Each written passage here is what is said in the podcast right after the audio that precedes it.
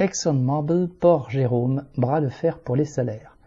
Après un week-end complet de dénigrement des grévistes des raffineries largement diffusé par les médias, lundi 10 octobre, la direction Exxon est passée à l'offensive.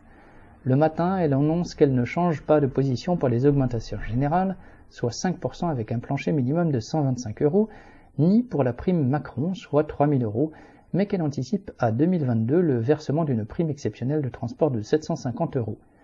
Dans la foulée à la mi-journée, une cinquantaine de cadres venaient manifester contre la grève devant le piquet de la porte A, sans impressionner personne car l'assemblée de 14 heures a largement reconduit le mouvement. Mais à 18 heures, la CFDT se joignait à la CGC pour signer l'accord et le rendait donc applicable bien que ces syndicats n'aient jamais participé à la lutte.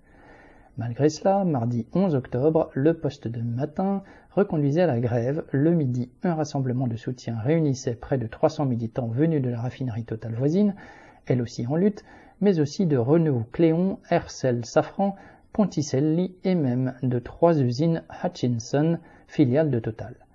Maintes interventions ont porté sur l'intérêt commun à toute la classe ouvrière de se battre pour que les salaires soient indexés sur la hausse des prix. À 14 heures, les postés d'après-midi ont reconduit le mouvement, mais compte tenu de la situation de plus en plus tendue au 22e jour de grève, ils ont parlé de s'orienter notamment vers le paiement des heures de grève et une prime de reprise. Quelle que soit la suite, tous partagent la fierté de faire la première vraie grève dans cette raffinerie. Correspondant lutte ouvrière.